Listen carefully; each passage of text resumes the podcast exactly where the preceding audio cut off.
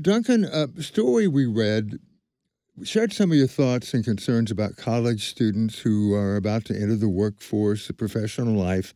And you mentioned that you have found that students are really hungry for truth and the meaning of life. Tell us about that, what you've learned.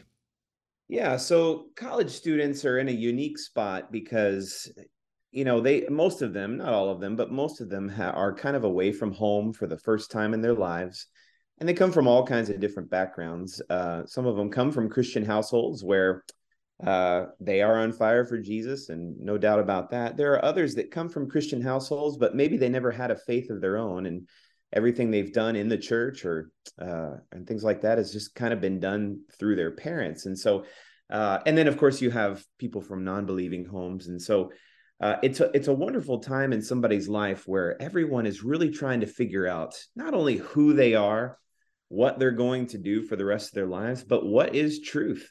What is the meaning of life? What, why am i going to college spending exorbitant amounts of money to get a degree? Uh, what is it for in the end? And so uh, sometimes the narrative is that college students are kind of antagonistic against the gospel. And while there is still some truth to that there's a lot of students really just hungry to know what this whole thing is about have you found that uh, say due to the uh, epidemic and the time after it and some of the confusion that's been going on, are our hearts more open to to really wanting to know, know about Christ? Oh, definitely. I mean, during the during the COVID pandemic, there were people really questioning about, uh, you know, is this is this the end? Is this is how we is this how we all go? You know, and and a lot of questions on why and why now and why these people. You know, people lost loved ones and and so, yes, people are definitely open more than before. I think this maybe was an event that shook up a lot of people's views and a lot of people's uh, understanding of truth and things like that. So, from the viewpoint of, of faith in Christ, how how can you help a student to learn what God is wanting them to do after college? Yeah, so that's a great question. Um, from a Christian perspective, of course, we believe that ultimately that we were created to um, worship God, to give Him glory, and to enjoy Him forever. And so, uh, from a Christian perspective, we like to say this uh, on our campus that that you are meant to have a, a, a relaxed love relationship with your Creator, with Jesus. And so we come in with uh, not only that perspective that uh, that Jesus is your Lord and that he's your master. He deserves to be worshiped, but at the same time, he knows you and he knows how many hairs are on your head. He formed you in your mother's womb and he has been orchestrating your life to this point where he wants to start a relationship with you. And so, uh, this is, uh, you know, we communicate these things through many different methods, and we may get to that uh, at some point. But uh, we, we really, college students are looking for friends not just friends that agree with them that just uh, want to be in their bubble but they are looking for friends that really care about them that really uh, uh, that, that care about their future more than their feelings. And so that's something that we really hope to accomplish on our on our campus in greeley colorado. Is it hard sometimes for a student to kind of wrap their head around the idea that the creator of the universe knows them by name and, and cares about them uh, I mean, sometimes for sure, especially if somebody is approaching that conversation with more of a skeptical mindset. But uh, uh, it, it's a very easy thing to, uh, you know, if you want to go there with a college student, you start by saying that, uh, you know, if there was a God, you know, some people may believe there's not, but uh, if there was a God, he would probably have to be all powerful. He would probably have to be all knowing. And if that was the truth, he probably knows who you are and he could probably know your thoughts and and know your desires. And so um, most people will give you that. Now, whether that God exists or not is another conversation. But if there is a God, surely he must be all powerful, all knowing, and he must exhibit, he must uh, embody uh, perfection and and and he must be moral. Uh, a, an interesting question that I'll ask students one time is if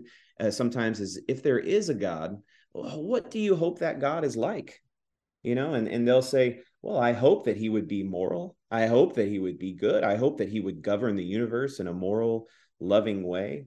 And uh, after a, few minutes in that conversation, they end up describing the God of the Bible, which is really incredible. And so, uh, so yeah, so that that's a wonderful question that we like to engage with students about. And they're honestly, when you approach it that way, they're very open to it.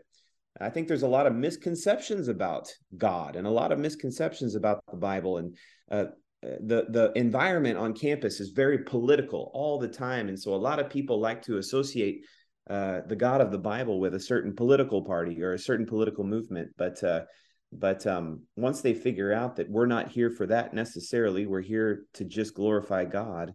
Uh, those walls tend to come down, and so it's a very very great conversation to have. And some of these students are going to be the leaders of tomorrow in business and government and media education. If they know Christ, how could this change not only the nation, but maybe the world? Yeah, absolutely. We're uh, this is why I do what I do. I've I've been in full-time college ministry since 2008 and part-time before that. And I was a student in Chi Alpha as well. Um, so uh, this is something that we we believe in with our whole hearts that uh, something something like 1% of the world's population uh, of the 8 billion people on planet earth something like 1% of the world complete their college education and that 1% goes on to rule the world. I mean, you think about our politicians in Washington, D.C., virtually every one of them went to some college or university. Uh, maybe not all of them, but but most of them did. And uh, to be a doctor, to be a lawyer, to be um, an accountant, uh, these are people that must go to college now. And in our in our realm, in our bubble in Greeley, Colorado, we minister on a campus called the University of Northern Colorado, and it's one of the top teachers colleges in the nation. You know and so we believe that if we can have jesus lovers enter the classroom you know if we can introduce a student to jesus before they enter the classroom we really do believe we can change the world. Uh, imagine having jesus lovers in the classroom in our public schools uh, teaching maybe they're not openly allowed to teach the bible but maybe they can teach kingdom principles instead of God knows what uh, in our in our schools. Uh, imagine teaching our little ones the the principles of the kingdom of God. We believe we really can change the world. Uh, all our school administrators, our principals, our school board members, they all went to college, and a lot of them come from our university, among many others across the nation. And so we believe in the strategy of not only reaching college students, but specifically on our campus. Is there any one particular student, and you don't have to name names or anything, that you've mentored along the way and you're kind of excited to watch as they launch into the world and, and you know that you've had an influence on them? Yes, absolutely. I'm thinking of one gal, and I'll I'll just keep her name out of it. Um, but uh, she was one of our very first students uh, when we started our ministry at University of Northern Colorado. We started in 2018, so we're five years in and she was one of our very first students. Uh, she had come from a Christian family, but really had no faith of her own. And to be honest, she kind of came to college to live the the college experience. You know, the the partying and you know, I'll get I'll get a degree, but in the meantime, I'm just going to have fun. But uh, we met her on campus, and she was one of our first students. She dedicated her life to Jesus. She got water baptized at a retreat uh, that we had, and now she has graduated and she is working full time in the uh, in, in, education as a teacher uh, with preschoolers and kindergarteners. And she was while she was with us she was one of our small group leaders. She led a, a, a girls bible study on campus. She's been on mission trips. Um, and she uh, she is now uh, influencing little ones in the classroom in in the public school. And so we're seeing this happen. She's one story of among many many stories in our realm on our campus and around the campuses uh, the other campuses around the nation. If someone would like to know more about chi alpha what you do where can they go for more information? Yeah our local website is xaunc.com uh, xaunc.com uh, we're on all the social medias. Uh, uh, Chi Alpha, the letters X and A stands for Christ's ambassadors. So some people think that we're like a man. You you know, are you like a Christian fraternity? No, we're just uh, we're a missions movement on campuses across the nation and across the world, and our name stands for Christ's ambassadors. It comes from uh, Second Corinthians five. uh, 20, where Paul makes the case of, you know, if you're a Christian, you're an ambassador of Jesus. And so, uh, so our local website is xaunc.com. Our national website is chialpha.com. And, and you can listen to some of our sermons, some of our teachings, explore our Bible studies, see pictures, photos, look it up on social media. Tons of stuff going on. It's really great. Right. Duncan, I really appreciate you sharing your heart with us. Thank you. Thank you so much for your time.